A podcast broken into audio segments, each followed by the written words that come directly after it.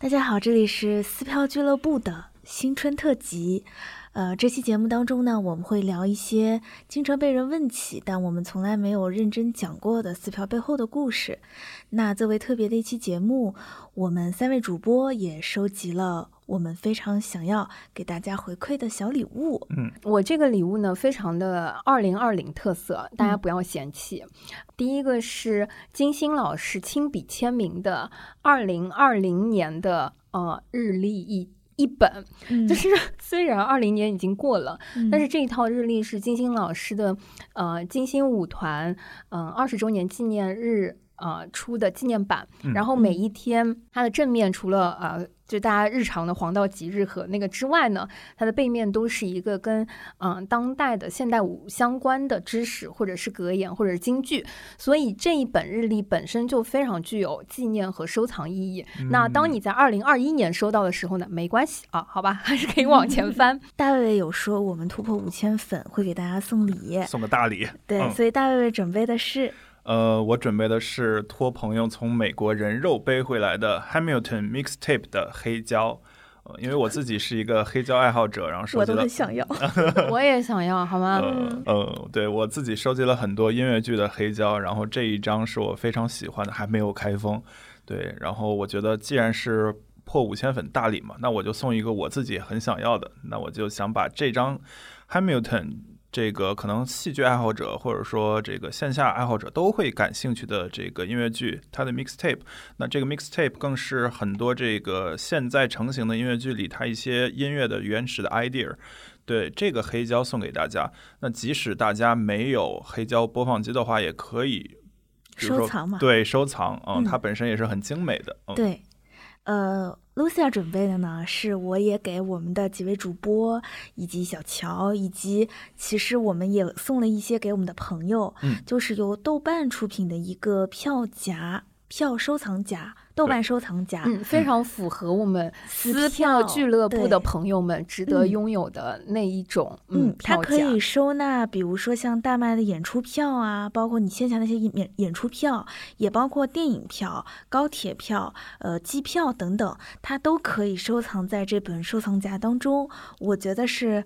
很实用，也是我们的听众一定会用到的东西。嗯嗯。除此以外呢，我还会准备一些来自呃各个艺人工作室和电影电视剧出品方的小礼物，和大家一起变成一个小的礼包送给大家。叫福袋。那怎么获得我们这次的这些礼物呢？怎么获得呢？嗯，那请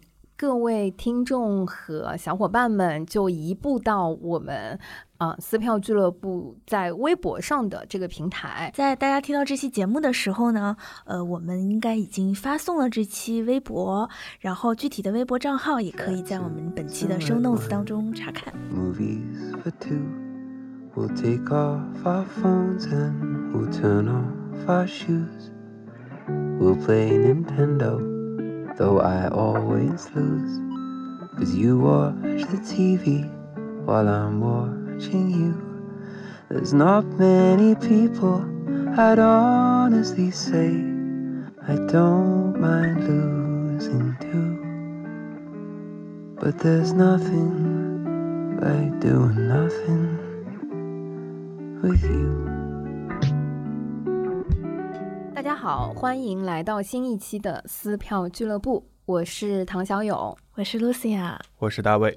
对，今天是我们的新春特辑。嗯嗯，露西亚刚刚在我们前期讨论和准备的时候，已经给今天的这一期节目定了一个标题，叫做《撕票的故事二零二零》。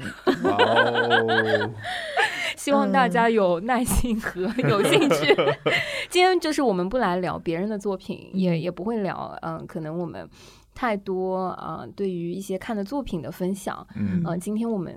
可能是想的故事，对，我我觉得是 想借着春节前的这个特殊的时间，假公济私来聊一下一年以来，对我我们几个人遇在一起的，嗯，各种经历啊、体验啊，包括故事。嗯，现在是鼠年的尾巴，但我不确定我们的后期能赶在鼠年把这个节目放出来。嗯。我会努力的，扎了心了。因为我们撕票其实现在也有将近四十期左右了嘛，嗯，所以其实呃也是一个时候来做一个 review。嗯，对嗯，其其实我们最早嗯、呃在定这个名字的时候，我们前面的标题是 S 点呃零零一。对吧？当时我们起那个数字的时候，我还跟大老师开过一个玩笑，说我们冲着一千七做，嗯 一百七了，大哥，零零零一一，嘛。那不一千七吗？九九九，哦，对，哦，是哦，哇哦，我 争取争取，就是能把那个数字填满，然后重新再刷新再开始。我觉得可以的。希望到时候我们可以商业化。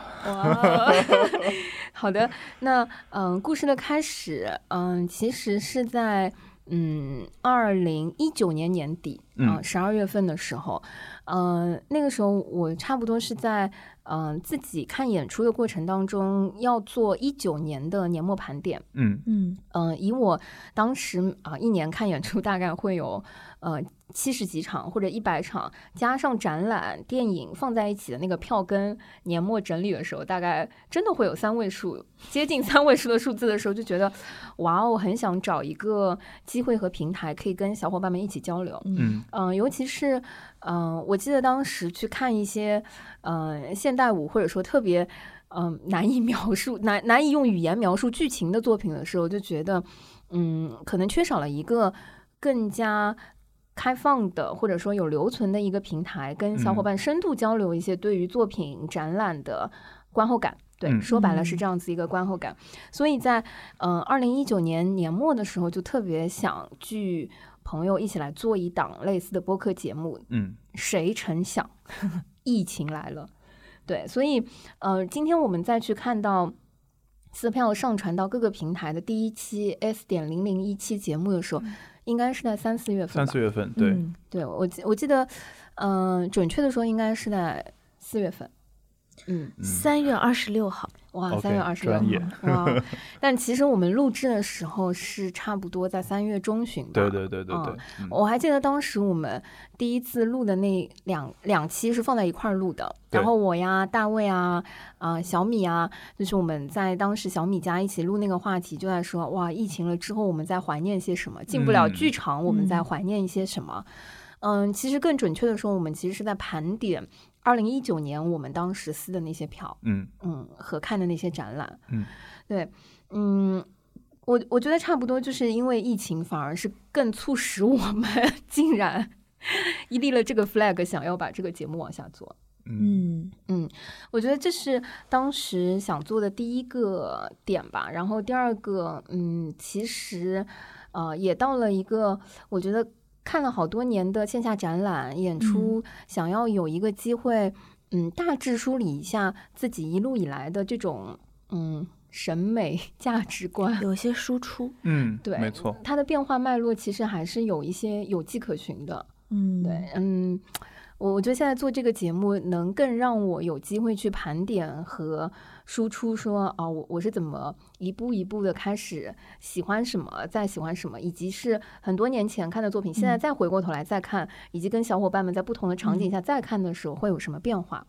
嗯，可以说对我来说，可能嗯，撕票的故事就是这样开始的。嗯嗯，我只想到了它的开头，没有想到 先先说结尾是什么，肯定是不知道的。嗯对，但是这个过程，我觉得哇，天天都有彩蛋在在解开的那个嗯感觉。嗯嗯，我跟大老师第一次见面，其实也就是因为撕票。对，其实很多我们来的嘉宾和小伙伴认识的？对会问我们说嗯怎么认识的。嗯我说就是因为我们想做撕票，所以小米当时把大老师介绍给了我。嗯，对。我的话，我个人是一个很多年的戏剧爱好者，然后我嗯。同时也是一个很喜欢输出的人，但是之前的输出一直不温不火。就我自己有一个公众号，会写我的一些游记啊或者剧评，然后我也是一个粉丝投稿数长期高于粉丝数的一个 B 站 UP 主，嗯，嗯。然后对，但是就是一九年下一九年末，也是我从学生身份转变成这个职场人士的头半年。其实那半年对我个人而言变化是很大的，嗯，既有这个身份的转变，然后也有很多新的东西扑面而来。呃，然后那那半年里，一方面工作压力很大，另一方面我过去很喜欢的，比如说剧场的一些经验就被压缩的很少很少。嗯呃，同时也是因为时间的有限，导致我不管是 B 站视频还是我的公众号，其实都已经断更很久了。然后这时候就通过这多年的好朋友了小米，然后说这个我们有一个复旦的学姐，然后我们兴趣都很相投，想做这样一个播客。干嘛把年龄 Q 出来？真啊的，是不好意思，有一个校友，哎，这就 nice 多了。对嗯，然后但其实当时我真的完全没有听过任何一期播客，嗯。嗯，是的，对嗯。对，我其实直到现在我也不是一个重度的播客用户，但是我当时有一种直觉，就觉得哎，这个是一个还蛮新的输出方式，而且它是一个 teamwork，说不定能 push 我去换一种方式输出，呃，但是本身它还是一个去。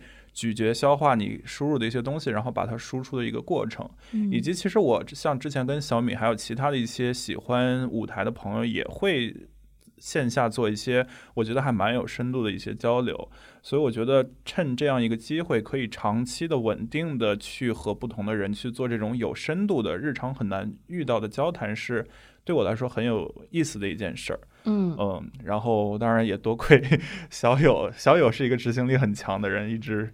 对，push 着这个 东西往前做。哎呀，小小在对面疯狂摇头，对我我我跟我跟你表达对我的无奈。不是不是，就是刚刚大老师 Q 到了很重要的一点，嗯叫 teamwork。对，就是我跟你说，我从一开始做这个播客，我就有一个非常深切的自我认知，有一个嗯意识，嗯，就叫做这事儿呢，我一个人肯定是干不成的。对，就以我以我对我自己这个懒惰程度的了解，嗯就是如果没有一些小伙伴呢，我我相信我能做出一两期，但是早早晚晚大概率我都会自我放弃。我觉得可能我们都是那种不愿意让别人失望的人。就当如果这个东西只是你自己 handle 的话，那其嗯实你没有这种驱动力，就或者说没有外界对你的期待。嗯，但一旦知道你有队友的话，就嗯我我跟你说，我此处一定要 Q 一下，我觉得不是那种怕令人失望，嗯而是说互相补位。嗯就是还记得嗯，就是呃那天那个三明治的小伙伴们来采访，就是他们其实做了一个项目，就要采访很多的。播客主就是去嗯聊说他们的一些经历呀、嗯以及他们的整个做播客的思路。嗯我记得当时他们那个嗯两个小小伙伴来找我们，就是做采访的时候，他们就说：“哇，你们是三个人哎，就是 是我们这一轮采访里面史上播客人数主播人数最多的。但我记得他们采完以后也说，觉得我们三个人配合很好。”哦，对、嗯我们甚至在帮他们补问题。嗯 就非常有有意思，我就能感受到，嗯，除了我们其实邀请过星光老师，就是文化有限的嗯星光老师嗯他们，我其实也很羡慕他们三个人的那种组合方式。嗯，嗯其实我们听他们节目的时候，也会觉得他们之间那种友情啊、默契啊，是很令人羡慕的。嗯嗯，其他很多节目，其实包括我们最近在聊，哎，很多人都是一个人或者两个人最多两个人比较多对，嗯当我们是三个人左右的团体，甚至是此处我们要 cue 一下小乔老师。嗯对对对，对，就是当我们从一开始，我我觉得我们呃聚在一起，就是因为呃想聊撕票的时候，觉得撕票本身就是一个在线下更包罗万象的东西。嗯嗯有小伙伴们其实是呃来问过说，哎，你你们撕票是什么意思？嗯，或者说 都包含哪些票？呃哦，经常会有那个听众或者说小伙伴进到群，甚至也会说，哎，你们包含哪些票？嗯。嗯，其实最早我们开始聊的时候是有展览，嗯。嗯，当然现在也是我们重头的一部分之一，嗯。只是啊，只是好久不聊了，但并没有放弃。说你看的少，就是看的少。对，确实看的少。啊。然后，嗯，戏剧演出是我们就比较喜欢的那个部分，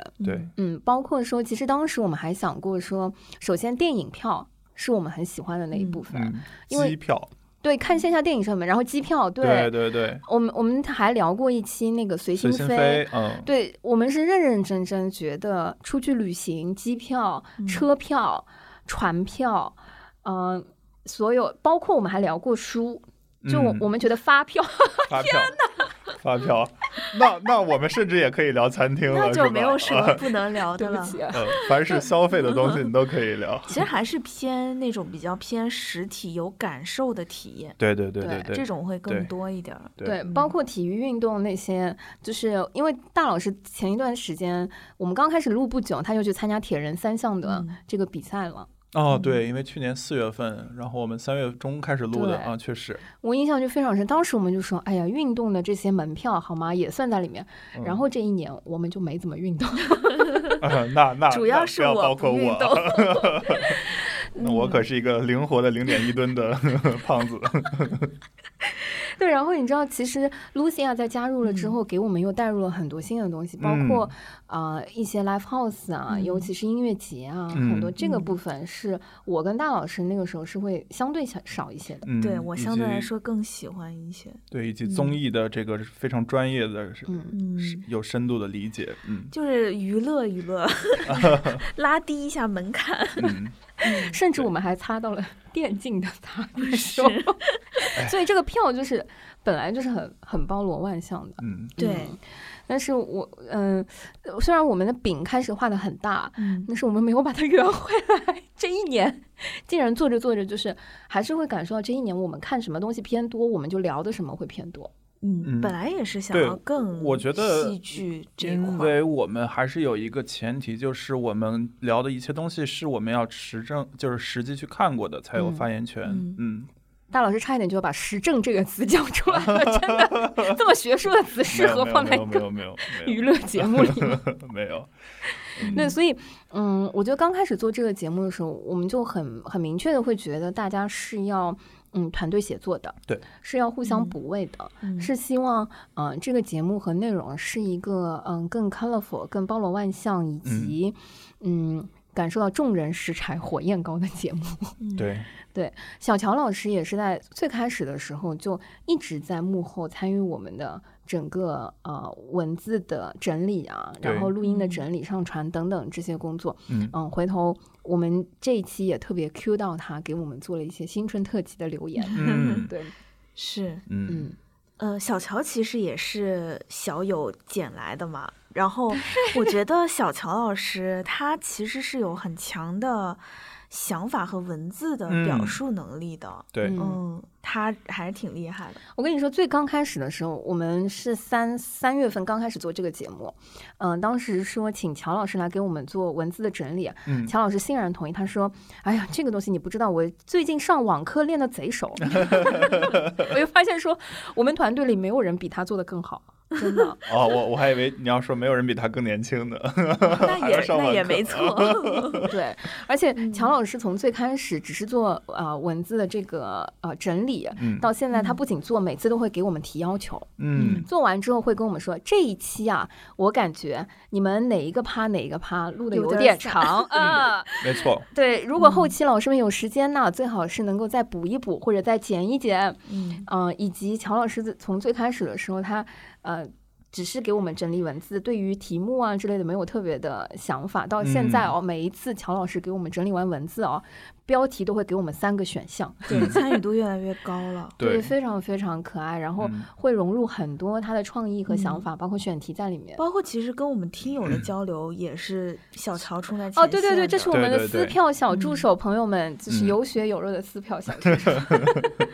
对，其嗯。实我们还有一个微博，虽然这个微博 没有什么 follower，嗯。但是我其实是有一直在看，就嗯。是有很多乔乔老师师的用心，嗯，嗯。闪光，我真的很多次都在转发、点赞什么的，嗯。很喜欢。嗯，对，非常喜欢，就是非常可爱的灵魂选手，嗯。真的是我们团队里面非常不可或缺的一个小伙伴，而且。由于乔老师的存在，拉低了我们的平均年龄，嗯 感谢他。没错，综嗯，合一下。对。那乔老师是小友邀请来的，那嗯 Lucia 就是我邀请来的啦。对简单的说，就是我跟大卫卫其实也是因为戏剧，具体的说是音乐剧的原因对才认识的。嗯，就我们虽然是同事关系，但是其实我们不管是部门跨得很远，对 工作内容也好，还是部门也好，其实离得非常远就说是他们俩平时在那个楼里了，就因为那个楼大，公甚至都司也大不在一幢楼里啊，就平时是不见面的，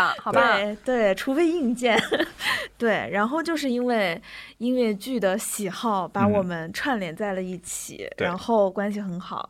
然后呃，之后其实我真正加入到应该说第一次上节目，嗯已经是到我们节目录到中程，就是第二十期左右，二十四期的时候了。嗯然后第一次来录节目，没事儿，我们前面都是打酱油，你知道吧？都是为了铺垫和尝试、啊。等我。来呢，是吧？对，我我跟你说，朋友们有没有发现，就是如果长期关注我们节目的小伙伴会发现说，在 Lucia 加入之前，由于我跟大老师的输出有限，啊、我们就只能靠嘉宾，啊、嗯就是 靠嘉宾 成长。然后基本上每期都有嘉宾，对对对对，对然后 Lucia 加入了之后，我就发现说，自己可以了，就太能说棱起来了。有三个人说就能说了，嗯。然后所以我们就会多了一些以我们为主的节目，然嗯。后包括我觉得跟小友第一次聊也很有火花，对。就是嗯我们其实一度甚至纠结过，就这次是节目当中首次铺路这件事儿，嗯。我们俩有纠结过，我们两个会不会在节目当中的声音很像？啊就是 就我们其实很多反应也很像，因为因为最早就是我们那个嘉宾徐栋老师，他上完嗯节目之后还是嗯。会经常听我们的节目。嗯。我我跟那个露西亚第一次我们聊那个深渊的时候，嗯。然后徐老师他说他在公交车上听，嗯，所以可能听的不是那么专心。嗯，听完了之后，他就给我发消息，他说分不出谁是谁。对，他说谁是谁呀？对对自言自语。我也我也苦恼过，说实话，但我嗯现在觉得这个很有趣，就嗯是相似的人走到一起嘛，就是嗯缘没错分。，没错。就我在后期剪那个音频的时候，甚至好几期哦，上两场嗯就是有嘉宾出现的时候，我们俩会同时对啊，然后有些同事，对哦，就是同时哦，那个气口都是一样的，而且那个频段哦，就是在那个也很剪音那个都几乎是一样。是，嗯，所以就再加上，其实我跟小友也是在学生时期就一直很喜欢声音传递这件事儿。嗯，我我想了想，我是从小学红领巾电台开始，哦，然后一直做到大学毕业，那就也十几年了，是吧？嗯十几年的嗯电台史，但是此处一定要 Q 一下，我觉得是因为 Lucia 的加入，我们这个节目整体的音乐品味。和前后期音乐配乐的 range 那是大大的提升和增加了。更加多样化了。对你也不能当着我面这么贬低我。没有，就 就是大家。对往前听嗯会发现，哎，怎么前后配乐都是某个音乐剧里出现的？嗯呃，对，大卫选选音乐，他还是从内容出发，他会嗯比较多的考虑特别吻合的、切题的，比如说讨论这期音乐剧，就会从这个剧里面找音乐，嗯嗯，或者是找一些比较经典的、嗯氛围感的比较嗯多因。为确实我听这个比较多，嗯，别的我也不怎么听。嗯嗯我会听的稍微新一些，我觉得是个嗯补充啦。当然，我也会尽量找一些话题，比如说都是冬天啊，都有雪啊、嗯。这种。嗯。嗯。嗯，嗯所以就是前后的配乐，其实我觉得在 Lucia 加入之后也是我们一个亮点，因为我们经常也会收到小伙伴的嗯评论的留言，说哇喜欢这一期的配乐，配乐是什么？我就此处想再 Q 一下，因为我们做 show notes 的时候呢是很认真的，好吧，朋友们，就是点开 show notes 都会写进去。你就一定会看到，嗯。对，嗯。嗯，show notes 其实，呃，小乔花了很多的心思，然后我们会把一些我们在录节目的时候没有说的话，也会在 show notes 里面做一些补充，然后再加上像音乐啊，包括哪里可以收听到啊，包括可能怎么样去更多的了解我们接触到我们的一些方式，也会在 show notes 里去体现。嗯，其实 Lucia 讲到就是，嗯，有一些我们没有在节目里面充分讲到的一嗯些话，嗯、我们大概是在也是录到中期吧，我觉得在嗯。深渊前还是后，大概在二十期左右，嗯、我开始忍不住想，呃，写引言了。嗯，其实我们之前也是立过 flag，就是我们曾经哦，嗯。嗯、就是注册过微信公众号，就是前几期的时候，我们是同步更新过微信公众号的。对后来发现我们对自己太过高估了，嗯，精力还是不太够得上。对，对这是呃何德何能？我们这些啊，就是我我们这种懒人，就是说实话，还是会占据，因为声音的传播和嗯、呃整理到微信公众号，其实还是两个挺不同的形式，我们也不想完全的照办，嗯所以很快我们就 暂停了公众号的这个更新。嗯，但是会发现，录完一期节目和做完一个内容之后，尤其是剪完，一定嗯程度上还是会有一些感觉没有表达清楚和想要再补一补，或者是嗯有一些嗯东西想要再表达的那个部分。嗯所以后来就开始忍不住写了引言，嗯嗯，而且引言这东西还挺有意思的，我觉得有的时候，文字嗯的传递和声音是不太不太一样。样。嗯，对嗯对，然后我们会交替就是写引言，嗯。啊，有的时候会抢，有，对，然后有的时候我们的听众也会夸我们的演员，然后会 让写大的那个人更开心。说他被 夸了，嗨，All right，嗯，是不错，嗯对，然后这大概就是我我觉得，嗯，就是我们聚在一起做节目的，呃，整个我觉得二零年，嗯。我我对我来说是做节目过程当中很大的一个收获，嗯就是嗯、我之前有想，我觉得是一个团队来做这件事情，嗯。但其实也没有想说它一定能。做成，嗯。或者是所谓的成，我觉得在我们每个人心目中，可能最开始定义的不一样对，但最开始我们就觉得只要坚持到今年能做完，嗯。就已经不错了，也没有想到这个过程当中会收获很多的好朋友，然后嗯。遇到很多的嘉宾，而且很多嗯。嘉宾现在也成为我们现实生活中很多很紧密的朋友，对，包括说，我我觉得 Lucia 的这个出现，包括我们整个节目，嗯。没想到还是会有一些听众的，嗯。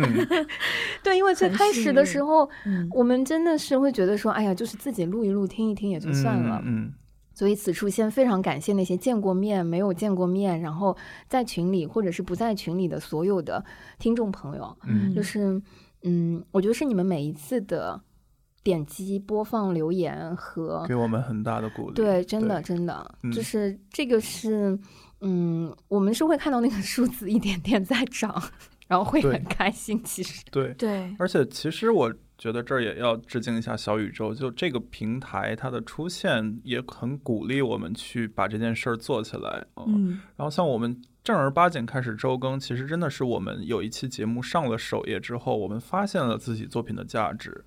对，然后当然小友说他对这个节目没有什么期待，其实我可能因为。这个职业所限，我还是会有一些量化的一些标准。然后之前我我在八月的时候我就预估过说，嗯，这个我们要在年底达到五千，然后最后在一月中左右达到了五千粉。小宇宙上，嗯，我觉得嗯还是很出乎我的意料，同时也让我们很欣慰的。是的，是的，就是嗯。其实是因为有了一些听众，嗯其实另一个程度上反向刺激我们要周更，对，啊以及去提升整个的质量，包括修音，包括后期，包括很多的这个筹备等是的，等等等。是的，大嗯老师现在在修音和剪音频这件事情上都能写出一套 SOP 了。这 感觉不怕失业了。是的，就是嗯，我们要不要可以稍微聊一下？就是呃，二零二零年，其实、呃，我们做的所有这些节目里面，嗯，印象最深的是什么？或者说整个里面有没有什么嗯特别难忘的环节，或者是难忘的故事？对于我来说，其实我嗯、印象很深的是金钱世界那一期。哦，你又抢了我。对，那一期其实我还没有来嘛，嗯然后我还是一个听众，然后嗯，其实我当时还没有看《金钱世界》，嗯然后在那个那听那期节目的时候，我的感受是，呃，很亲近的感觉。嗯嗯，就是其实我自己一直都很关注戏剧、嗯音乐剧、话剧这些行业，包括其实沉浸式的戏剧在国内出现也不是那么近期的事儿了，但是嗯一直以来都没有什么声响。然后说实话，除了 Sleep No More、Sleep No More 以外，其他的内容其实，嗯、大家的反馈也都不是那么稳定，嗯因此会让人有点怀疑，是不是这个事儿还是有很多的不确定性的，或者说嗯它是不是一种比较临时性的刺激和商业行为。然后《金钱世界》那一期是让我感觉把整个剧的内容从表象，从观众第一次看它对它的理解，到内部的实际的一个构想架构，嗯以及可能从核心来看它是一个怎么样的东西，把它整体的拆开的揉碎的都讲了。嗯嗯，然后我就是印象挺深的，也是因为那一期节目，然后我对撕票就印象很好。嗯，感谢。哎，每个人入坑的方式呢，哎，有点不一样。对，此处我们可以分享一些幕后，嗯，就是《金钱世界》这一期的嘉宾，嗯、汤猫猫老师，现在呃几乎说是我们呃撕票俱乐部的老朋友了，长期的嗯，经常会来客串的嘉宾。对，嗯嗯，但是我们怎么跟汤包包认识呢？此处不得不说，就是陌生人留言。嗯，就嗯、我们之前在聊了一期《Sleep No More》等对沉浸式话剧的一期话题，嗯。然后嗯汤包包老师就在那一期的留言处说：“哎，我是金钱世界的这个演员，欢迎来找我聊天呀。对。对啊然后他是在小宇宙的平台上留言，嗯而小宇宙这个平台呢是没有私信或者说对话这个功能的。嗯我们给他留言了之后呢，他长期没有理我们，以至于呢我就扒到了他的主页，然后再去到了他的微博，还好他留了他的微博账号，嗯持续给他留言了五天，就是私信。哦，原来是这样的。是的，我给嗯、汤包包老师的微博叫汤雨杂。啊、之类的，啊、朋友们反正点进去都能看得到啊、然后我就持续给他呃微博私信了五天，说我是撕票俱乐部的啊、主播等等。当然了，那个时候呢，我们的流量呢还是非常有限的，关注度也非常少。我想他沉默了五天没有看呢，可能也 是情有可原了。但是有可能比较忙，通告比较多啊、嗯就是被淹没了。直到第五天的时候，就是终于有人回我了，哇，那个激嗯动啊，就想说哦。请到嘉宾了，是吧？还是、嗯还是那个当期的演员能聊台前幕后，哇，赶对紧聊。对对对对嗯对，那一期我印象也很深刻，因为本身汤包也是一个非常有表达能力，嗯也情感非常丰富的人。嗯嗯嗯，其实那天把汤包聊来，我们就想说，好不容易薅到了一个嘉宾，一次不如聊两期。对然后第二期就产生了我们史上唯一一次，第一次也是那个录制事故，对，还挖掘了他一人一故事的故事。那天啊、嗯我们整个录了两个多小时之后呢，就发现说时，录的热泪盈眶，然后结果起起来一看，发现只录进二十分钟。对，嗯 说到这里，三位都看向了我们的调音台。没错，没错。现现在我已经条件反射的每隔十分钟我就站起来看一眼，哎他有没有在走字儿。呃，对，那个卡满了，就是 是我们亲身体验过的一些事故。嗯，但那个时候真的是觉得有一些命中注定的感觉，就是那种发生在当时当下一人一故事这个话题，就嗯只留在了我们当天录音棚的整个环境和空间里。都是缘分吧。对，嗯对，，是缘分。嗯，嗯，对好的，对。然后这这块儿我要岔开一下，我就我非常敬佩小友他这个锲而不舍的去 对，邀请嘉 宾的秘诀，朋友们就是脸皮够厚。OK，嗯对对对对，其实假如是我的话啊，如果他可能这个小宇宙不回我，我顶多跑到微博去看一眼，然后留个言，发现他不回我，我可能也就再也不好意思再问了。你不知道当时我们的节目是多么的缺少选题啊！我给大家透露一个秘密，其实综艺节目啊、演出啊、晚会啊，我们找嘉宾、联系演员、歌手，包括 UP 主这些网红。都是这样的，就是哦很多都是一开始没有现成的联系方式，嗯，然后去社交网络留言，然后他就回了，然后还会怀疑，哎，你真的是导演吗？哦，这么一说，我也被联系。其实我们都是这么么干的。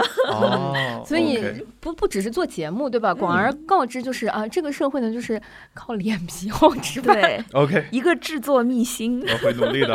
嗯，嗯，好呀，那要么我来讲一讲我印象特别深刻的一期是和白菜聊的那一晚。嗯，就是白菜，她是一个我觉得我觉非常有得她很感染力的人对对对，非嗯常有感染力。就虽然她还是一个在校生，然后她的一些想法可能在我们这几个老人 看来有一些学生气，不是我们，是嗯。是我啊，好，啊，可以，在在在我看来 有一些学生气，但是它能唤起我学生时代那种就是闷着头往前冲，然后天马行空的这些想法，而且我觉得他比几年前的我他更有执行力啊、就是他会想很多很天马行空的东西，并能把它执行下去。然后这是我当时那一晚特别受震撼，觉得后生可畏的一点。嗯，包括其实跟白菜聊完，就是我们也长期保持着这个联系。我发现他其实一直还在做这些很天马行空，同时很有情怀的事儿。乌托邦，嗯，很乌托邦的感觉。对对对，这个其实是我觉得，尤其成为这个社会上的这个工作的人之后，越来越丧失的一个东西。嗯，嗯对。然后反正和白菜去聊的那一天，给我带回了很多那种很纯真的一些精神，所以那一期我印象特别深刻。大卫卫想起了年轻时候的自己，是在夕阳下的奔跑。白菜真的是到了我们呃录音室第一个自己带着礼物来的，带着伴手礼来的嘉宾。嗯，露露反思一下。你也带了，他是他是第一个，但是后来呢，就陆续的有什么带椰子啊、带吃的呀、带喝的呀。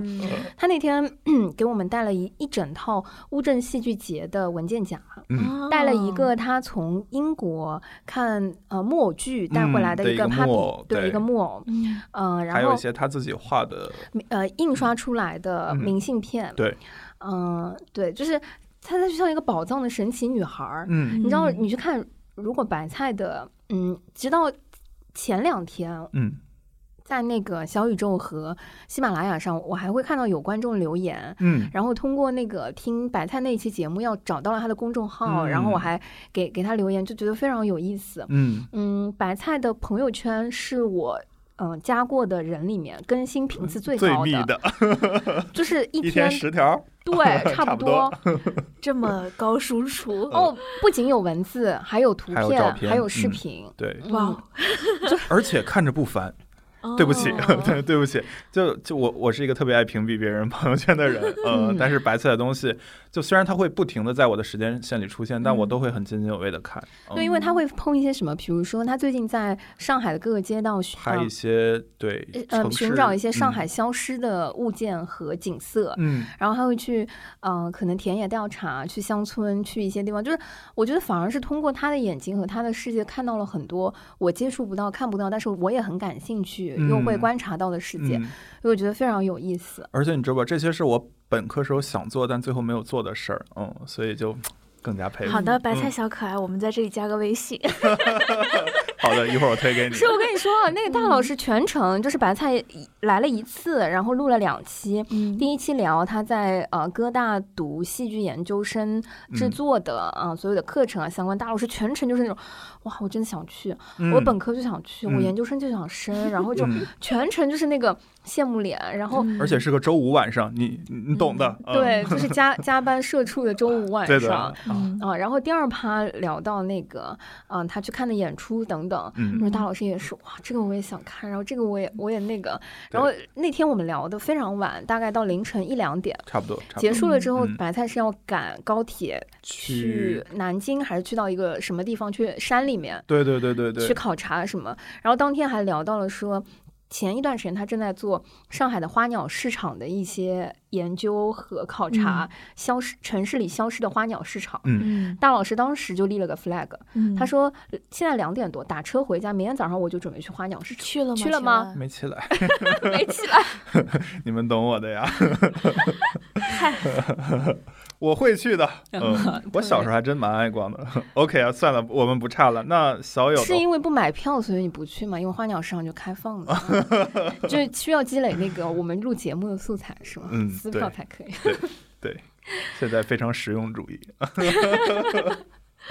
好呀，那小友呢？嗯，我我其实印象最深的，我刚刚快速的理了一遍。嗯嗯，其实最近的一期，虽然这一期的播放量不高。你说春醒那一期吗？哇，大老师非常的懂我现在。嗯嗯，其实这一期呃，因为嗯，我们是借着春醒这个作品去跟嗯刘晓毅导演嗯啊，当时在春醒这一轮首演的排练厅。嗯，是在上海文化广场地下室的排练厅采访刘晓毅老师。嗯，然后结束了之后呢，是在跟着观众散场的路上。当时我跟汤包包就，哎，我们就随便在聊，因为嗯，我们刚看完《戏剧新生活》第一期，嗯，当时嗯，对刘晓毅老师也是充满了好奇。嗯嗯，好不容易就是正好七七八八约到了刘晓毅老师去聊这个春醒以及聊他的一些创作理念的时候。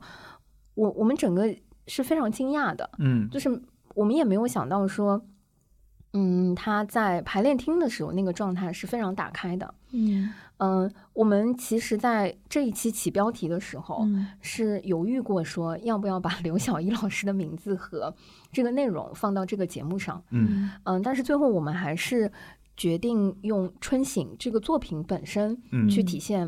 嗯这一期的节目，所以一定程度上，嗯、其实这一期节目的嘉宾，嗯，除了客串主持汤包包，呃，嘉宾刘晓一老师之外，在音乐总监，对在节目后期的那个散场之后的采访片段当中，嗯我跟汤包包是很偶然间在散场的过程当中录着节目，聊着我们看完春醒的观后感，看到了音乐总监于红老师从身边走过，嗯哇，马上把他抓起来，然后于红老师跑过来，就是就是大家见到了朋友，然后嗯看我们俩在聊着天，手上拿着手机，他说啊。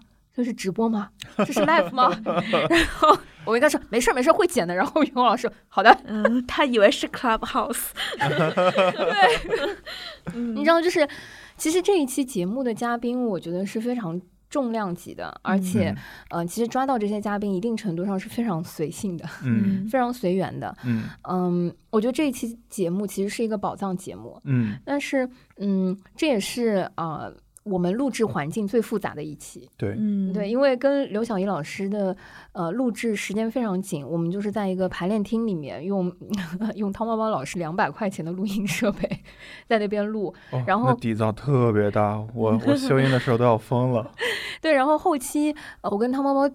突然看完了之后，随嗯机一动，我们就说，哎，那不如我们就聊一个我们刚看完现场的那个感觉。所以随着人嗯流，拿着手机就在那儿大街上就开始录。嗯所以整个其实可能对听友来说，他的听感或者说嗯音质没有那么好，嗯或者听起来也会嗯嗯有一点点吃力。嗯但是不得不说，嗯、我觉得在这一期节目的制作和录制的过程当中，我自己是很充满能量的。嗯嗯就是嗯，他给到我的一些启发和感受到戏剧人对于舞台的尊重，嗯。对于观众的一些热爱和以及对于创作的一些表达，是给到我很多能量的输入的。嗯，所以一定程度上，嗯。嗯我觉得是一期啊、呃有一点点被低估了的宝藏节目。我觉得小叶老师他和嗯怎么说，他和我们身边的一部分戏剧人很像，就是嗯。这部分人可能和一些演员或者是其他的商业化的艺术创作习惯于商业化艺术创作的人不同的嗯。地方是在于，他们心中有一种非常强的艺术梦想感。嗯。就都会觉得说，我有一些，就他会把一些事儿分开，有一些事儿我是为了赚钱去养我的另外一部分艺术追求的，嗯。而他的那个艺术追求，可能他自己也知道，他不一定是那么市场的一件事儿，嗯。但是他就是很带着信念感的在做，嗯，就真的很戏剧人，是嗯，就是，嗯、此处回到说《戏剧新生活》这个节目呢，也是我们可能在过年期间会认真继续追的一，个宝藏综艺吧。反正先立个 flag，在二一年过完年之后，嗯，我们一定会啊、再给大家啊、聊这期节目的啊、因为毕竟我还没说呢，我也没对对，因为我也看到很多的听友就是留言是在强烈的 Q 要我们好好再聊一聊这期节目。我跟露露单录一期，不带你。小有我委屈，我只能去再邀请嘉宾了。好的，嗯、所以这可能是呃，我大卫卫和 Lucia 我们几嗯个在、呃撕票二零年的一些心路历程以及嗯一些故事吧。我觉得不是所有的故事是对我们来说的一部分故事，但是嗯我觉得，嗯、撕票俱乐部这个节目，之所以为撕票，更重要的是，我们的嘉宾们，我们那些不管是死皮赖脸邀请的，还是机缘轻巧合轻松松勾搭的啊，好的，嗯机缘巧合勾搭的那些嘉宾们，是整个撕票在二零年，包括我相信也是在未来非常非常重要的组成部分。没错，嗯所以在新春特辑的时候呢，啊、我们仨。我们嗯。仨 就呃给各位嘉宾发出了诚挚的邀请，对、嗯我们又给他们提了一些问题，嗯，来邀请我们的嘉宾们去做一些回答，对，然后他们也以音频或者是文字的形式来给到了我们他们的答案。嗯嗯声音在线，嗯，嗯要不我们先 Q 一下我们哪几个问题，可以嗯先提前透露一下。嗯我们首先呢，就是毕竟是个撕票的节目，我们有问到所有的嘉宾，第一个问题是：二零二零年如果只能撕一张票，他们最推荐的是什么？嗯，嗯然后第二个问题是，二零二零年对你来说最有后劲儿的事儿是什么？嗯，那第三个问题是，你们最想问三位主播或某位主播什么问题呢？嗯，除了这个之外呢，因为啊、每一个嘉宾都各有不同，我们还有很多个性化的问题，是我们自己三位主嗯。播比较好奇，呃，嗯。针对各个嘉宾不同嗯。提到的，所以稍后我们也会 Q 到他们的一些啊、问答。We'll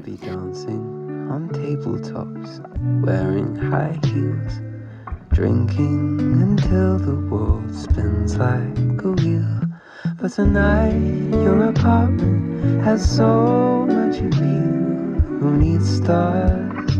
We've got a roof, and there's nothing like doing nothing with you. No, there's nothing like doing nothing with you.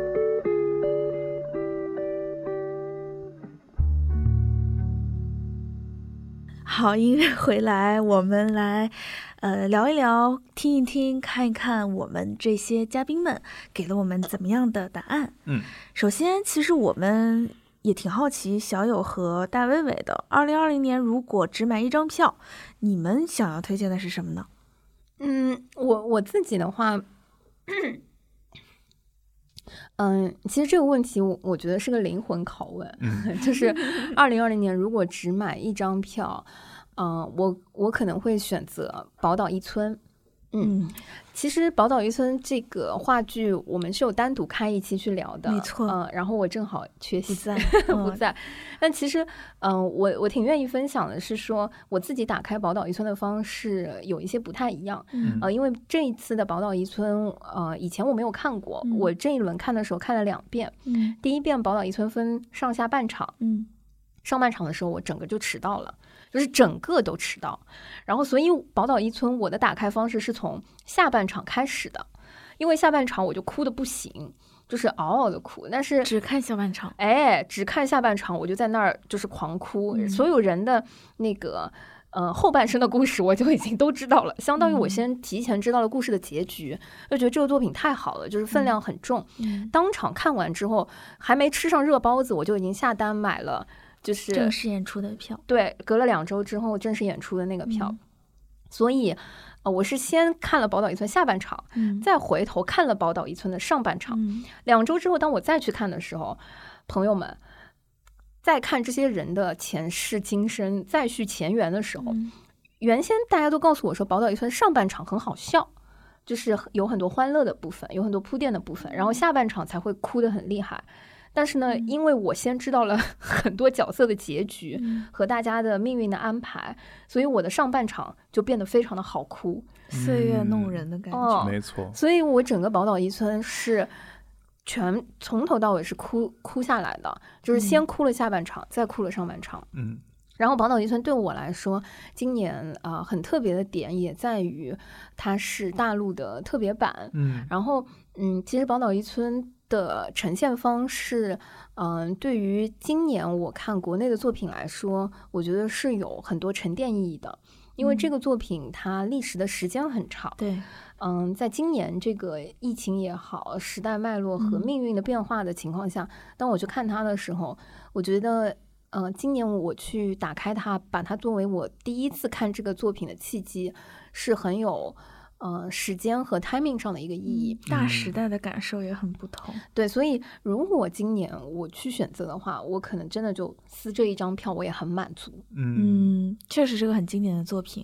在我们的嘉宾当中呢，呃，卢一吉还有小熊也是非常推荐宝岛一村的这个票的。嗯二零二一年反正还是会演，大家可以关注上剧场去买这个票。嗯嗯其实，嗯、我们聊到那个，嗯，宝岛一村之外，我们在嗯。收到一些嘉宾回馈的时候，也有很多嘉宾提到的是一些经典剧目，比如嗯。说，嗯，星光老师提到的是《永不消逝的电波》，然后呃，魏佳艺老师提到的是《深渊》，小乔老师也提到的是《深渊》，嗯。所以可以感受到说一些经典的剧目，或者说呃，我们节目里哎提到的这些好看的一些作品，还是诚不我欺。嗯 星光老师的推荐语是：Hello，大家好，我是星光。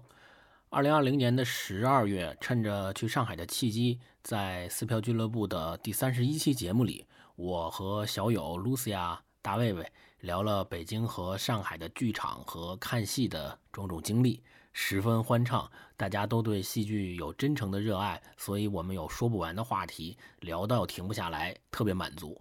希望未来能够经常和撕票俱乐部串台，更希望能一起看戏。那这次撕票俱乐部的三位主播给我留了四个问题，我按照顺序作答。第一个问题：今年如果你只买一张票，你会向大家推荐什么？呃，毫无悬念，我的答案必须是永不消失的电波。详细的理由和观感呢，请出门左转去听撕票俱乐部的第三十一期节目。我有一种就是来自中央首都领导呃 串台问候的感觉，有没有？中央人民广播电视台 中央人民广播电台。哦，广播电台。行，可以，感谢三位在上海的朋友们啊，就是行，嗯，然后此外呢，还有呃几位嘉宾不约而同提到了，也是我们很推荐的《深渊》。嗯，魏老师这么说，大家好，我是来过好几期节目的，一直泡在剧场里的戏剧工作者嘉义。嗯，今年如果只买一张票，你会向大家推荐什么？上画的何念导演的原创悬疑剧《深渊》真的是很不错的一部戏啊！不管是从它的各个方面吧，导演、表演、剧本、舞美、新的形式，嗯，它都在一个很高的水平上。我觉得他应该也是这两年各个戏剧奖项的一个获奖的常客，所以就是，嗯，二零二一年他会全国巡演，如果巡演到你的地方的话，一定要去看。呃，我们的撕票小助手小乔也很推荐《深渊》。撕票的朋友们，大家好，我是撕票小助手乔景言，也是撕票第三十四期的嘉宾，在这里先祝大家新年快乐呀！啊、我一定要推荐向大家推荐的就是话剧《深渊》，它的真的开场十秒钟的那个旋转舞台就已经把我整个人震撼到了，包括它的剧情、演员、舞台设计，最后的反转。虽然虽然在这里说了反转，但我觉得应该也不算剧透吧，毕竟什么剧应该都有反转吧。啊、总之一切都很棒。然后据说明年还会有巡演，然后大家如果有机会的话，也千万千万不要错过。小乔是听了我们的节目以后再买票去看的。那我觉得小乔喜欢，就证明我们那期节目就还行，对吧？很好，很好。对，然后听了之后也不会影响观感，反正嗯这个剧透嘛，也就还好。嗯除了这些比较成规模、有固定内容的线下演演出以外，我们有几位小伙伴也推荐了，其实有呃大家很熟悉的像汤包包啊，他们参与的一个呃新形式的演出——还原剧团，包括徐栋、铁头和白菜都有提到这样一个内容。嗯，大家好，我是铁头。之前和小友一起参与录制了《枕头人》的那一期节目。今年因为我一直在运营自己的空间排练厅，所以没有去看演出。嗯，但是我参加了很多的演出，所以如果说今年只能买一张票的话，那就买我们自己剧团还原剧团的票就好啦。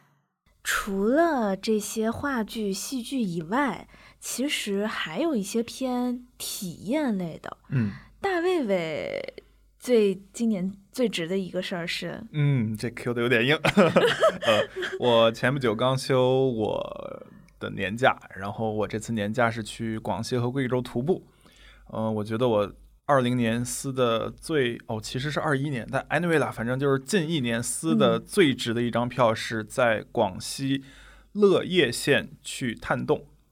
这是一个我绝对不会做的事儿。嗯，那这个探洞它难在哪儿呢？首先我要用一根绳子把自己速降下去，大概是四十米，对。然后你们可以想象一个零点一吨的胖子对脚踏实地的那种强烈的渴望和和依赖。这是微胖界的小伙伴，没有，是超重。嗯，anyway，反正当我就是从那个平台上真的双脚离地了，然后整个人坐在那个就是个速降的那个安全器上的时候，就真的心里非常慌。然后我要用手去控制我下降的速度，嗯呃，然后一点一点看着这个地面离自己越来越近。哦，我觉得那个是一个，就是半路我都紧张的抽筋儿了啊、呃但是这个体验是终身难忘的，而且玩了一次就想再玩第二次。那这只是整个探洞过程的开头，后面我们去那个这个天然形成的这种天坑，然后这个坑里，呃，就还可以和我们的向导学到很多地质学的知识，很有意思。然后看到很多在这种完全没有光线的地洞，呃，这个洞里的一些生物，看他们的这个生活的方式等等，很有意思。然后导游还让我们把所有的光源都关上，然后完全不发声音，体验那种绝对的黑暗、绝对的安静。我觉得都是平时很难体验到的一些这个经历。而且最神奇的是，当我在这个绝对的黑暗中待久了之后，我能依稀辨别出来自我右前方其实有很远很远的地方从这个洞口透出来的光。这个光可能折射了很多很多次，但是当我在这个黑暗中习惯了之后，我还是能看辨别出那个光。嗯，就是视觉有变敏感。对对对啊，然后这些体验都是就是从小到大很难经历过的。嗯，嗯，，对。然后我觉得自这个探洞活动之后，我整个人都升华了。大卫真的很强。就是会玩儿。对，嗯就是因为在大卫去这个真实野外探洞前有不是很久吧，嗯就是我跟几个朋友有去 Discovery 那个基地，然后做了一些类似求生技能的游戏式的活动，我都吊在半空当中求救，就是真的就是因为我们那次人还挺多的，然后我本嗯。来觉得看着也不是很难，然后结果上去到了半路上我就被吊在那儿了，就是手上没有一点点的力气，我没有嗯。办法动。就是也不敢放手，但也没有办法继续往前，也嗯。没有办法到一个所谓的可以下来的那个点，然后是教练把我掉下来的。嗯，所以在那个之后，结果大卫真的去做了一个真实野外，就是没有人能救他。对，而而且其实就是，当然我只只讲了这个探洞，我们还去很多，比如说这种完全没有人走过的这个山山林的探嗯险啊。然后其实我觉得，对于我个人而言，就是我我其实会非常怂。当我去踏出那最后一步之前，我会非常紧张。但我一嗯旦踏出来之后，我就整个人变得非常亢奋，然后非常 aggressive。呃，而且我嗯会不断的给自己设小目标，比如说像我们在山里完全走不出来，可能会 断水断粮的时候，我就说，嗯，我再走到这个点，或者走到下一个点，呃，然后或者当我吊在半空中 很紧张的时候，我就嗯，再降五米，再降十米。就当你专注到眼前的一些很容易达成的小目标的时候，你就会发现那个很漫长的路程也没有很远，然后慢慢的你就安全了。还是很强的。我觉得就是本身对野外探险有兴趣的，然后自己身体素质还是要好一些。大卫毕竟是可以铁人三项的人，我反正是不会再去挑战我自己了。嗯，嗯然后嗯，其实我是非常非常羡慕的，因为嗯、呃，如果不是疫情的关系的话，嗯，你是自由潜选手啊，没有除除了这个之外，就是我我觉得，嗯，旅行本身是丰富体验和嗯打开感官的一个非常非常重要的形式。对，所以，嗯、按照以前来说，什么徒步啊、登山啊，或者说户外啊，嗯，好像以前会变得非常容易。能够接触到的一些玩儿的形式，或者嗯是娱乐形式，在今年这一年都变得非常的奢侈。嗯，嗯没错，就是包括当时为什么我们想做一期随心飞的那个节目的时候，嗯嗯，那个时候的随心飞就是刚出来的时候，大家都非常的火热，都去抢。嗯，其实我有一个真的是灵魂拷问的问题：有多少朋友真的是值回票价的？说实话，作为说出来，因为我也是当时买了嗯随心飞。后面又退了，啊，我买了南 航，就是一个月之后就退了，真的是没有对自己时间。对自对自己真的是几斤几两就没有一些认知吗？就 是 我就很懂我自己，我反正没买。对，但是有一颗想要外出的心还是真的，就是嗯，所以今今天当大卫卫提到，嗯、呃，二零年他最。值得撕，或者说撕完了之后最快乐的一一张票的时候，我真的也是非常非常羡慕的。嗯，对，就是嗯，如果我们的一些听友小伙伴们对这个啊、呃、户外啊，或者说是呃运动啊，呃或者旅行类的这一些票比较感兴趣的话，嗯、呃，我依然也是非常推荐的。嗯，除了大卫以外呢，我们也有些嘉宾是。呃，有一些外出的，受到比较有收获的一些体验，嗯，比如我们的展览圈的好朋友 Vivian，嗯，Hello，大家好，我是给大家安利展览的艺术民工飞同学。嗯、呃，二零二零年如果只买一张票的话，我应该是去秦皇岛阿那亚的 UCCA 沙丘美术馆。嗯，去年大概四月份吧。我跟几个朋友一起去看了那边的《沉睡者的抵抗》这个展览。嗯，当时因为疫情期间大家都不能出去海外旅游嘛，也长期封锁在家，所以呢，就是等到天气暖和的时候，就结伴一起想去那边看海，然后也去那边看看展览呐、啊，呃，去孤独图书馆看看书啊，然后那边还有单向街书店，还有一些音乐节等等的活动。所以，我个人还是很推荐大家可以跟着三两好友，或者是带着家人。那边老人孩子的话，应该也会很喜欢。总之，是一个可以吹着海风度过一个文艺的周末的地方。哇，秦皇岛阿那亚也是二零二零一个很红的地方了。嗯嗯，毕竟出不了国的话，这种地方真的还是他应该很久之前就火了，我很久之前就对，我觉得今年会更火，今年特别，是我是觉得，嗯嗯，然后白菜也是去了一个特别的地方。Hello，大家好，我是白菜，嗯、我是第二十二和二十三期的嘉宾。今年如果我只买一张票的话，我会向大家推荐还原剧团的声音剧场。这是一个在黑暗的空间里面，呃，大家通过声音去聆听故事、分享故事的场域，非常的温暖。然后这是我去年看过的一个现场。如果说是我没有机会去看的一个现场的话，我非常想推荐大家去看一看每一年都会在澳门发生的城市易碎节，然后他们是在昨昨天刚刚结束了今年的演出，啊、是一个非常有趣的节日，嗯、就是艺术家们会在呃各个城市空间里面去做出一些演出啊，或者说和呃路人发生一些交互啊，核心理念就是把美好的东西去传播到呃大家的生活中，而且今年还有一个演出是通过外卖的方式，把好吃的和艺术带到大家的家里，我觉得这个形式也非常的有趣。就虽然没有办法到澳门去看一看，但是我觉得这应该是一场很棒的艺术节。像白菜这样最后没有能出行的，其实也是很多的小伙伴。嗯嗯，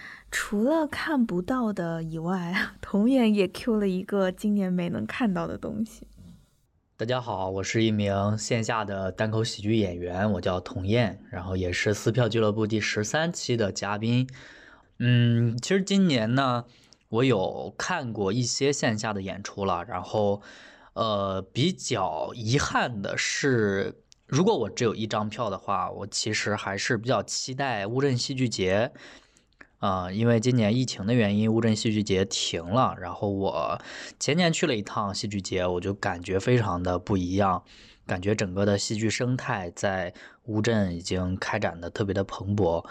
呃，如果今年只有一张票的话，我会向大家推荐，呃，乌镇戏剧节。我希望能够在二零二一年乌镇能够恢复他们戏剧节的这样一个安排，到时候我们就可以带朋友过去多去体验一下，真的很不一样。乌镇戏剧节没有能办，但是好在大家把这个地方用起来，拍了个综艺，也算是 deserve it。对，嗯，嗯然后除此以外呢，就是我们一位做旅游行业的嘉宾，他对于这件事儿有他的看法。好，Hello，我是二零二零年被迫下岗的原 专业国际旅行产品狗的小宝。呃，那二零二零年如果我只买一张票的话，我会向大家推荐买书或者学习的发票吧。这也是我今年做的最有后劲儿的事，就是学习和成长。那二零二零年很不一样的是，它给了一个从来没有过的环境啊，这个环境就是没有办法做原来做的工作，没有办法去执行原来安排的满满当当的出差计划，也没有办法真的去动手做一些什么。这二零二零年年初的时候，疫情刚开始的时候，那作为一个专业的 旅行行业从业人员，我是真的就彻底陷入了迷茫。呃，一开始会很慌张，那慌张了一阵子之后，会发现它被迫的让我停下来，然后之前很多时间都在向外看，甚至频繁到每个月至少会出一次国际的差，甚至是一个月还有好几次。二零二零年疫情一来，我出不去了，待在家里无所事事，终于开始没事沉淀自己，回顾自己，了解自己，挖掘自己，去跟自己对话的时候，发现我好像啊很久没有这么深入的对自己进行一次体察，对自己进行一次回顾和沉淀和总结了。就发现了很多很有意思的事情，比如说，呃，旅行了这么多年，又回到了那个曾经 大学就就遇到过的一个很矫情的问题：旅行到底是为了什么？那过了这么多年，其实答案一直都有变化。那现在的版本，我自己的回答是什么？会很，就是会很让自己惊讶。哇！结果最后他没能旅成行，却 有了一些人生的感悟。是的，呃，嗯，那露露呢？你如果要选一张票的话，你会选哪个？我有认真的想了想，因为嗯今年其实、特别是下半年吧，七七八八也看了挺多东西，但我好像没有一个嗯特别满意的，到超过别的所有的。嗯如果一定要说的话呢，我可能会比较推荐一个电影，嗯就是《小妇人》。嗯呃，小妇人她因为上院线上的时间有点尴尬，大家还没有特别有那个进院线看电影的感觉，所以它其实票房也不会很好，再加上嗯海报也丑，对吧？嗯，可是电影本身，嗯，我想来想去，觉得它是一个让人觉得有电影真好的东西。嗯，不管是从内容的角度，从他对原著的表达，包括演员，包括很多拍摄的手法、故事线的串联，嗯，包括他对社会议题的表达和展现，都让人觉得有电影真的太好了。嗯嗯。嗯。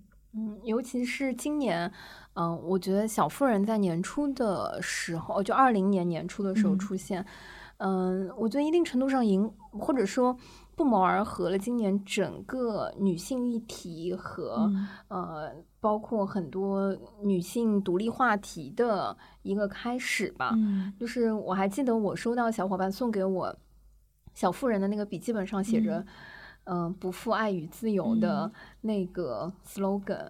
对，就是嗯，我虽然是在线上看的，对，但嗯是嗯，觉得如果能在影院里看到小妇人的话，那个感觉肯定也会不一样。嗯，我觉得现在大家还会因为这些话题而感动，就是因为这个世界还不够好。嗯，这个世界的爱还是有局限，这个世界的自由还在被讨论、被定义。嗯，那就希望未来能更好吧。希望未来别人有一天看这个电影的时候，觉得它平平无奇，觉得它没有内容，可能那个时候的世界就是一个 better world。嗯嗯，我觉得是什么时候《小妇人》里面的那个台词嗯和那个截屏不再被广泛的 引用和传播的时候，对，可可能就是更好的时候。嗯嗯除了我以外，其实我们还有一些朋友也推荐了一些电影。嗯，比如我们散场通道的麦高芬。大家好，我是散场通道的麦高芬，也是撕票俱乐部第十期的嘉宾。祝大家新年快乐啊！因为我台是电影台嘛，所以我想肯定是电影票吧。电影票的话，我今年最期待的电影应该是丹尼斯·维伦纽瓦的《沙丘》。啊，这电影已经因为疫情改档好几次了，但是我个人作为一个科幻电影迷，确实是很期待这部电影。同时，这部电影之前也有一个法国导演佐多洛夫斯基尝试想要拍摄过，在七十年代的时候，但是当时因为技术限制以及资金问题就没有拍成。后来所大卫林奇所翻拍那版也比较失败，所以这样一部科幻经典到现在还没有一个完整的形式呈现在大荧幕上。但我觉得。啊，维伦纽瓦是最适合来拍这样的题材的，他也在《银翼杀手2049》里证明了自己驾驭科幻题材的能力，所以我比较期待这部电影。然后，呃，今年最有后劲儿的事儿是什么？啊，我突然有点好奇，这个今年指的是？二零年还是二一年啊？如果说的是二零年的话，我刚才推荐的是二一年的片子。所以搞半天，他推荐了一部二零二一年的电影。但是刚刚露露打开了那个你的收藏夹，发现我也点了想看。真的，我是为什么点了想看？总而言之，呃，这确实就更想看，对，值得期待的电影《沙丘》。嗯，演员太美了。嗯。那除了麦高芬呢？Coco 和刘老师也推荐了他们喜欢的电影。嗯，我跟 Coco 老师我们商量了一下呢，其实有一个统一的答案，就是皮克斯做的电影《心灵奇旅》。那这个电影呢，刘老师非常喜欢，是因为他用非常富有想象力的手法跟非常漂亮的画面，呈现了一个灵魂所在的世界。它跟我们现实的世界是非常不一样的。嗯，然后柯老师喜欢他的原因是，他回答了我们成人世界的一个问题，就是生命、然后梦想以及生活这三者之间的关联。同时，柯柯老师也非常喜欢这部电影最后就是说字幕当中的一句话，就是“仅将此片献给所有人类的导师们”。哇，我我觉得就是 Coco 老师和刘老师作为。呃，展览大拿就是经常带看各种展览的 老师，竟然推荐的是一部电影，对，足以说明这个电影是有多好看，以及可能在没有海外作品的 情况下，展览市场也是相对荒漠的。嗯，没错。然后，呃，除了有音频的几位朋友以外，我们的另外一位嘉宾德米露也很，嗯。就是推荐电影票，但是他因为自己的身份嘛，他其实嗯很想推荐一个电影票，但是他也没有推荐出一本具体的电影内容。他说，嗯，或许在这漫长严冬年代，我更想推荐二零二一年上映节的某部经典修复，想把大家重新带回电影节，然后去看一些经典的内容。嗯，相信不管是对于电影从业者来说，还是对于影迷来说，电影节还是心中最绕不过的，或者说最期待而且最有价值的那一张电影票。嗯，没错。